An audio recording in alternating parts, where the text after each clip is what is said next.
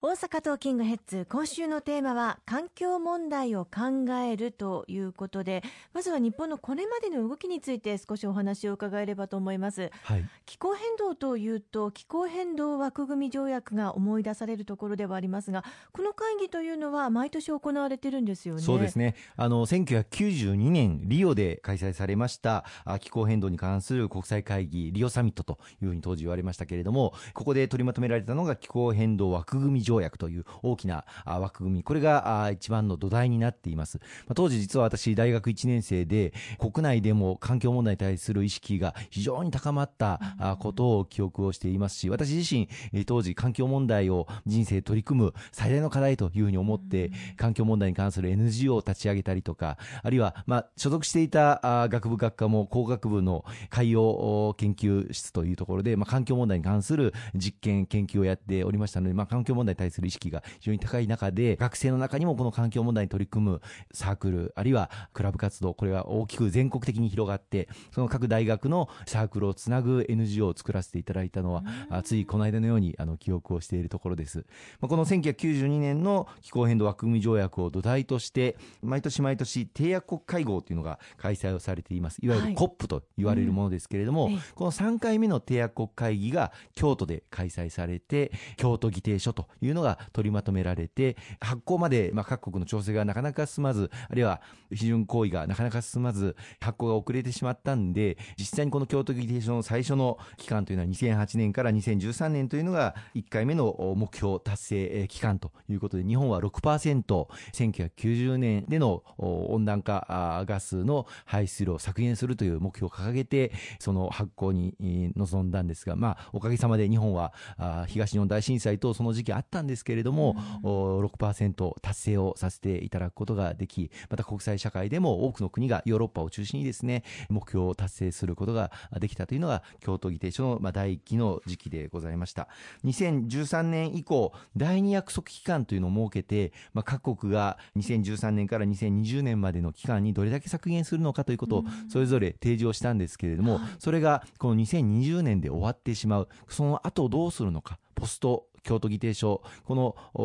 2020年以降の削減目標をどうするのかというのが、ここ数年、国際社会で大きな議論になってきました。その結果、ようやく4年前、2015年のパリにおける締約国会議 COP21 でパリ協定が取りまとめられて、2020年以降の国際的な枠組み、これまでの京都議定書と大きく違うのは、中国もインドも、そしてアメリカも入っての枠組みとなったというところが、このパリ協定とこれまでの京都議定書の大きな違いでした。やはりこうした気候変動を取り組んでいくためには、はい、温室効果ガスを大量に排出をしているこうした国々が参加しなければ意味がないということを、まあ、日本は強く訴えてきて、こうした国々も参加をすることができる、そしてそれぞれの国々が自分の国としてどういう目標を設定するかということを提示をする、そういう枠組みができて、まあ、この2020年以降の発行、あるいは取り組みを、まあ、待ってた段階なんですけれども、うん、残念ながらアメリカは、あこのパリ協定については非常に不公平であると、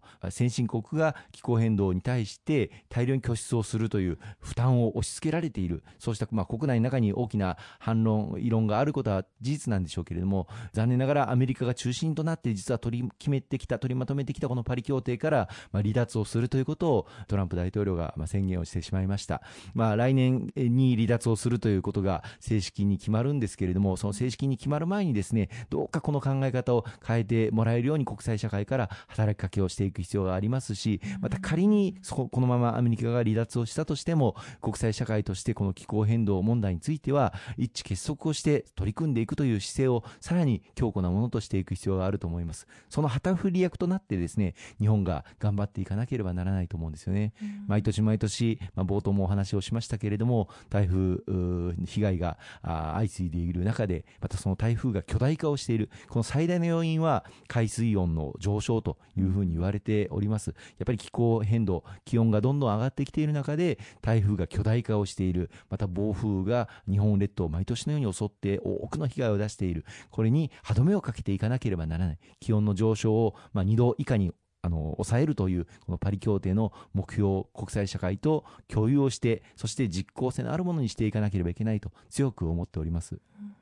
日本としてはまあ具体的にどのような取り組みというのがされているんでしょうか？日本はこれまであの私ども公明党も後押しをしながら例えばクールアースデーあの七夕の日にですね電気を消して天の川をみんなで見ようというような取り組みをして環境に対する啓発活動を進めてきましたしまた今はかなり定着しましたけれどもクールビズ5月6月7月8月9月と、まあ、男性はネクタイを着用しなくてもいいんではないか、まあ、そういったことが取り組みとして進められてきて随分定着してきたんではないかなというふうに思っています。また日本は環境技術という面では国際的にも最先端の技術をたくさん持っておりますので、こうした環境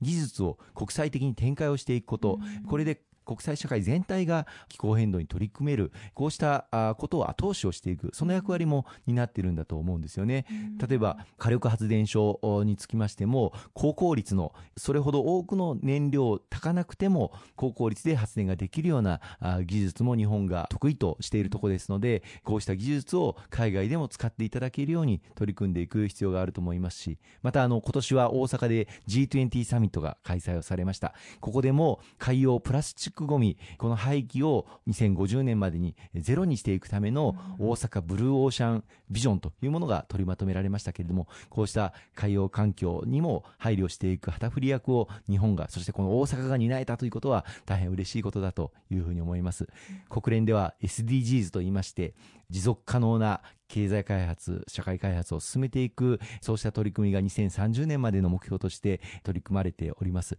まあ、誰一人取り残さない、そして持続可能な国際社会を築いていくための先進的な取り組みを、さらに日本が旗振り役として頑張っていただきたいと思ってますね。地球環境の変化によりまして、えー、自然災害の被害が拡大しているとも言われていますが、環境問題すぐに改善できるわけではありません。だからこそ防災や減災について取り組んでいく必要があるっていうことにもなりますよね。そうですね。あの災害は常に起こりうるんだという認識をまあ持っていく防災減災ということが私たちの暮らしのもう一部となっていくそういう社会を築いていかなければいけないというふうに思います。まあしかしながらそういった災害を少しでも減らしていくための気候変動あるいは環境問題に対する対策というものも確かに時間はかかるかもしれませんけれども急ピッチで進めていかなければいけないと思うんですよね。先ほど申し上げました大阪ブルーオーシャンビジョン、海洋へのプラスチックごみを廃棄すること、こうした汚染を2050年前にゼロにするという、こうしたビジョンですけれども、これを土台にした取り組みも早速動き出していまして、はい、これを実現するためのマリンイニシアチブというのが立ち上がって、まあ、廃棄物の管理であったりとか、海洋ごみの回収技術であったりとか、あるいは技術革新をさらに進めていくことであったりとか、途上国の協力も得ていくための途上国の能力強化、こういったことを日本がさらに貢献をしていこうというビジョン、イニシアチブを安倍内閣として、自公政権として立ち上げております。こうしたこともしっかりと予算もつけながら、また制度枠組みを作りながら推進をしていきたいというふうに思っておりますので、どうかあの、それぞれの地域でもいろんな環境問題取り組んでいただいている民間団体、地域の方々いらっしゃいます。また日頃から地域の清掃活動をやっていただいているあの方々もあの多くいらっしゃいます。こうした方々のご意見やご知見、あるいは経験なんかもしっかり踏まえた取り組みを全力で進めていきたいと思っておりますので、何かお気づきのこととあれば、ぜひどしどしとご意見をいただければというふうに思います。ありがとうございます。今週もたくさんお話をいただきましてありがとうございました。